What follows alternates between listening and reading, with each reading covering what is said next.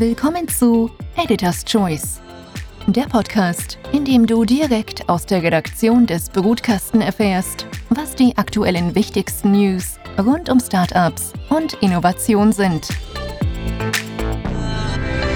Hallo und herzlich willkommen zu Editor's Choice, dem Podcast der Brutkastenredaktion, in dem wir wöchentlich über ein Thema diskutieren, das die heimische Startup-Landschaft beschäftigt. Und ja, diese Woche gab es eine spannende Meldung vom Linzer HR-Startup Team Echo.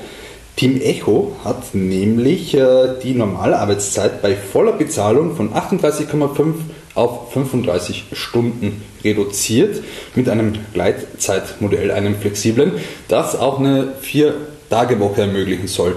Und darüber wollen wir heute sprechen, über dieses äh, neue Modell, vor allem auch mit meinem Kollegen Dominik Berlacki. Freut mich, dass du mal wieder hier bist. Danke, Martin. Genau, wir wollen ein bisschen über das Thema plaudern. Das ist ja doch ein großes Thema und auch ein emotionales Thema. Man könnte jetzt sagen, Team Echo von 38,5 auf 35 ist kein Riesensprung, 3,5 Stunden weniger. Äh, und tatsächlich kann man auch argumentieren, dass genug Leute in Österreich wahrscheinlich äh, in vier Tagen ihre 38,5 Stunden arbeiten. Aber natürlich, äh, wenn man eine Zeiterfassung ernsthaft und seriös betreibt, äh, dann macht das schon einen Unterschied, diese dreieinhalb Stunden. Man kann sicher in 5, mit 35 Stunden leichter eine Vier-Tage-Woche realisieren als sonst. Ich glaube, ähm, das ist auch der Knackpunkt und äh, das können wir, kann man natürlich gerne, lade ich jeden ein, mit mir zu diskutieren, aber das ist, glaube ich, der Knackpunkt, weil ähm, so wie es zumindest in den meisten Startups läuft und äh, auch in sehr vielen Unternehmen, sind die meisten Leute ja sehr weit von ihrer Normalarbeitszeit entfernt. Und ich glaube, nur wenn man wirklich einen Tag reduziert, schafft man es auch tatsächlich weniger zu arbeiten. Ne? Ja, definitiv. Also ich kann es mir auch ein bisschen schwer vorstellen, vor allem so in der Startup-Welt, wo man ja dann doch irgendwie, äh, weiß nicht, keine Ahnung, äh, manchmal eher sagt, dass man 60 Stunden arbeitet anstatt 40, wie man das eben auch hier macht, vor allem auch mit der Zeiterfassung. Ja, man hat oft den Eindruck, äh, dass die Leute sich eher betteln, wer mehr arbeitet und dass man eher unten durch ist, wenn man versucht, wirklich in den 40 Stunden drinnen zu bleiben. Aber Team Echo ist ja ein HR-Startup. Sie sagen, sie helfen ihren Kundinnen und Kunden, dass sich deren Mitarbeiterinnen und Mitarbeiter glücklicher fühlen. Und jetzt wollen sie natürlich schauen, dass es bei ihnen auch ein Arbeitsklima gibt, wo sich alle wohlfühlen und äh, insofern nachvollziehbar, dass sie da verschiedene Sachen ausprobieren. Und man muss ja sagen, Experiment, Experimente mit verkürzten Normalarbeitszeiten, Experimente vor allem auch mit der Vier-Tage-Woche ergeben ja eigentlich, dass die Produktivität nicht runtergeht, aber das Glück durchaus raufgeht. Also dass durchaus die Zufriedenheit sehr steigt. Bin grundsätzlich davon überzeugt. Ich glaube, aus meiner persönlichen Erfahrung als doppelter Vater, der einen Ponyhof betreibt und einfach ziemlich viel neben der Arbeit zu tun hat und deswegen oft darauf achten muss, dass ich meine Arbeitszeit in einem bestimmten Rahmen, also meine, meine Arbeit, die ich zu tun habe, in einem bestimmten Zeitrahmen schaffe, weil ich einfach davor und danach keine Zeit habe, äh, bin ich davon überzeugt, dass, dass wenn man sich diesen Rahmen verkleinert, man durchaus auch in der Lage ist, dann innerhalb dieser Zeit produktiver zu sein. Ich sehe es seit Corona bei mir selber, dass dadurch, dass ich diesen Zeitrahmen nicht mehr so stark habe wie früher, ich auch mehr nicht produktive Phasen innerhalb der Arbeitszeit habe und dafür dann länger sitze. Dann sitze ich wieder bis 20 Uhr, 21 Uhr an der Arbeit und eigentlich habe ich nicht mehr weitergebracht, als ich früher oft in einem deutlich geringeren Zeitraum weitergebracht habe. Also ich bin durchaus der Meinung, dass so eine, so eine generelle Arbeitszeitverkürzung einen dazu bringt, dass man effizienter arbeitet. Die andere Sache dabei, und ich lasse dich ja, auch ja, nicht ja, reden. Ja, klar, nein, sicher. Ich, ich gebe dir absolut recht, ja. Die Kehrseite dabei ist natürlich die, dass ich früher obwohl ich dann äh, also quasi dieses, dieses engere Zeitkorsett hatte, dass ich dann auch mich gestresster gefühlt habe. Also wenn man innerhalb von vier Tagen diese gesamte Arbeit, das Wochenpensum schaffen muss, dann ist man natürlich entsprechend gestresst, dass man alles schafft und eigentlich hat jeder Tag damit geendet, dass ich mir mal den Schweiß von der Stirn gewischt habe und gesagt habe, okay, gerade ist sich ausgegangen, habe ich wieder mal geschafft. Und das ist natürlich jetzt weg, wo ich jetzt auf dem Papier eine deutlich größere Arbeitszeit habe, aber, aber wo ich, ähm, wo ich sage, okay, ich, ich habe die Zeit dafür und mache das äh, und es dauert so lange, wie es dauert. Also ich glaube, das hat alles seine Vor- und seine Nachteile. Aber wenn wir vom Thema Effizienz reden, dann bin ich mir ganz sicher, dass sogar die kürzere Arbeitszeit ähm, auf jeden Fall mehr Effizienz bringt. Ja, ich glaube, also das stimme ich dir auch zu, absolut. Ähm, ich denke auch, dass eine Limitierung generell auch und quasi auch klare Grenzen zu ziehen da schon auch einen Effekt hat. Man merkt es selber, also wir merken es ja auch in unserem journalistischen Alltag ja jeden Tag, wenn die Deadline näher rückt und du musst das fertig bekommen, dann bist du auch effizienter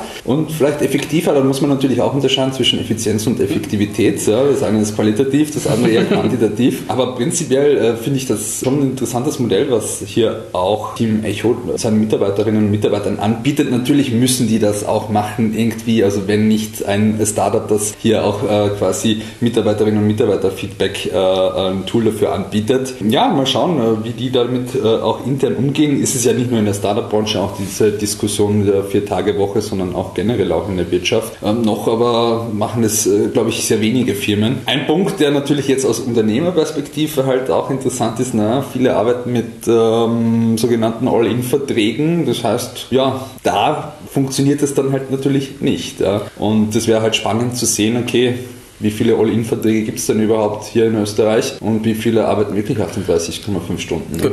Ich denke, Natürlich, es gibt ja sozusagen, es gibt ja viele äh, Fake-All-In-Verträge, wenn man so will, weil kannst du mit einem normalen Mitarbeiter eigentlich es mal rechtlich nicht so machen. Auf Management-Ebene ist es eine andere Geschichte und auf Management-Ebene wirst du unmöglich eine, let's say, 35-Stunden-Woche zusammenbringen, ganz einfach, weil wenn die Termine irgendwo zwischen der Früh und am späten Abend gelegt sind, jeden Tag, dann sind da, da zwar dazwischen äh, oft sehr große Pausen, in denen irgendwo hingefahren wird, hingeflogen wird sogar, in denen äh, mit, mit anderen Leuten eigentlich in sehr lockerer Atmosphäre diskutiert verhandelt wird. Aber du wirst niemals auf diese 35 Stunden äh, hinunterkommen auf einer, auf einer Management- oder Top-Management-Ebene. Während bei einfachen Mitarbeiterinnen und Mitarbeitern, die einen klaren Task haben und nicht zu Abendveranstaltungen gehen müssen um 21 Uhr, glaube ich, sollte es eigentlich kein Problem sein. Nur, ich meine, ich sage das aus meiner persönlichen Erfahrung, ich habe es vorher gesagt, es hat sein Für und sein Wider und ich glaube, dass es im Endeffekt eine individuelle Sache ist. Und das ist aber schwierig, weil wie scherst du dann alle im Unternehmen über einen Kamm? Sagst, die einen arbeiten nur vier Tage, die anderen arbeiten fünf Tage, die einen sollen in vier Tagen effizienter effizienter sein und die anderen können in fünf Tagen weniger effizient sein. Das wird schwer umzusetzen, dass es, dass es auch fair bleibt, zumindest in der Wahrnehmung. Ja, Aber mm, ja definitiv. Also das hängt ja natürlich ab äh, davon ab, natürlich auch ab, welche Verträge du auch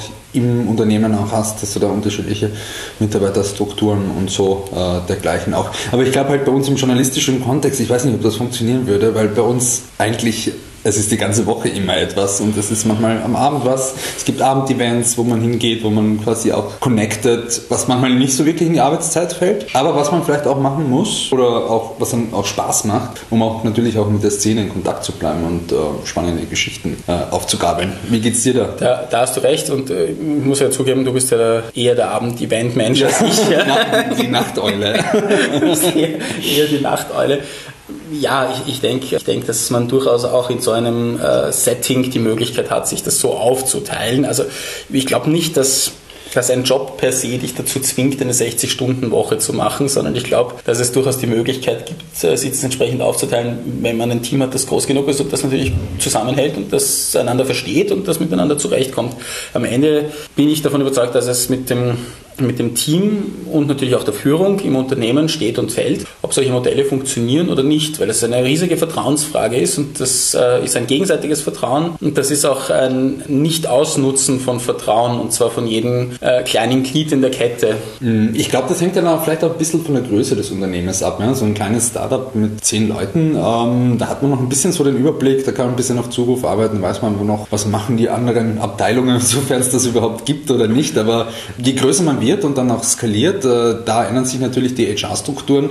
Da ist dann nicht mehr so klar, was dann äh, der andere Kollege oder die andere Kollegin dann halt auch macht. Äh, und da kommt dann manchmal ein bisschen Intransparenz rein. Ne? Genau, wobei es eben auch da die Möglichkeit gibt, in kleineren Teams zu strukturieren mhm. Ähm, und generell überhaupt andere Arbeitsmodelle gibt. Wir, wir sind natürlich, wir im Journalismus sind in einer Lage, wo wir bestimmte Methoden nicht anwenden können, weil das für uns überhaupt keinen Sinn macht. Habe ich mich in letzter Zeit im Rahmen von mehreren Veranstaltungen, über die ich geschrieben habe, etwas genauer mit äh, agilen Arbeitsmethoden zum Beispiel beschäftigt. Ne? Da, weil du vorher von Effizienz geredet hast, ist ein Satz gefallen, der, ich kann mich jetzt gerade im Moment leider nicht erinnern von wem, aber ist ein Satz gefallen, der sehr spannend war, nämlich äh, agile Methoden sind ganz sicher nicht effizienter. Ja, ja, ja. Und da ging es einfach darum, dass natürlich, wenn man alles strukturiert und Kompetenzen bündelt, äh, man im Endeffekt auf dem Papier effizienter ist, als wenn man lauter kleine Teams hat, in denen dann ja alle Kompetenzen innerhalb eines kleinen Teams vorhanden sein muss. Und dann habe ich 20 kleine Teams parallel, die alle dieselben Kompetenzen drinnen haben, wo nichts gebündelt ist. Ne? Mhm. Ja, das war die, war die Ding. Aber, aber im Endeffekt sind sie deswegen dann doch wieder effizienter, ähm, weil sie so einen Abgleich die ganze Zeit mit den Kundinnen und Kunden haben und so nah mit dem Produkt an den Kundinnen und Kunden dran sind, dass sie halt keine Umwege gehen müssen und nicht nach, nachträglich irgendwas bearbeiten müssen, sondern dass das Ganze quasi gleich in the making so gemacht wird, wie es gehört. Und auch da aber in diesen Teams ist äh, eine hohe Flexibilität und auch da wäre natürlich dann so ein Arbeitszeitmodell mit einer geringeren Arbeitszeit äh, durchaus umzusetzen und wird auch oft gemacht. Also gerade bei den Codern, gerade in der IT ist es ja so, dass sehr viele eigentlich äh, geringere Arbeitszeiten haben. Nicht unbedingt 35 30 Stunden mit Vollzeit, sondern ganz einfach so einen 30-Stunden-Vertrag, weil ihnen das eh reicht, weil es einfach sehr gut bezahlt ist. Das hängt natürlich davon ab, ja, ja, welchen Job auch, ja. Aber, aber das ist natürlich noch so eine Sache. Um das abzuschließen, ich glaube durchaus, dass Team Echo der noch etwas radikaler sein hätte können, dass sie sagen hätten können, wir machen 32 Stunden Normalarbeitszeit, weil das sind wirklich vier Tage und nicht vier Tage mit Überstunden nach Normalarbeitszeit und, ähm, und probieren sie mal aus und testen es und schreiben halt vertraglich fest, dass wir das auch wieder rückgängig machen können und dass die dann damit leben müssen und das ist ja, glaube ich, durchaus möglich. Ja, vor allem muss man natürlich auch die ganze Belegschaft auch mit ins Boot holen. Ja, voll, absolut. Wir haben heute Freitag. Dominik, letzte Frage an dich. Äh, wie viele Stunden hast du die Woche schon gearbeitet? Ich kann es dir nicht genau sagen, aber wahrscheinlich bin ich noch knapp unter den 40 Stunden. Ne? Perfekt, wunderbar. Das ist eine äh, gute Nachricht, um ins Wochenende zu starten. Danke vielmals, Dominik, äh, dass du das auch ein bisschen kommentiert hast hier mit mir. Wir danken euch natürlich auch fürs Zuhören. Seid nächste Woche wieder mit dabei bei Editors Choice und ja, genießt das Wochenende. Das war Editors Choice, der Podcast aus der Redaktion des Brutkasten. Wenn es euch gefallen hat, dann schickt uns Feedback, bewertet und abonniert uns. Danke fürs Zuhören und bis nächste Woche. Euer Brutkastenteam. team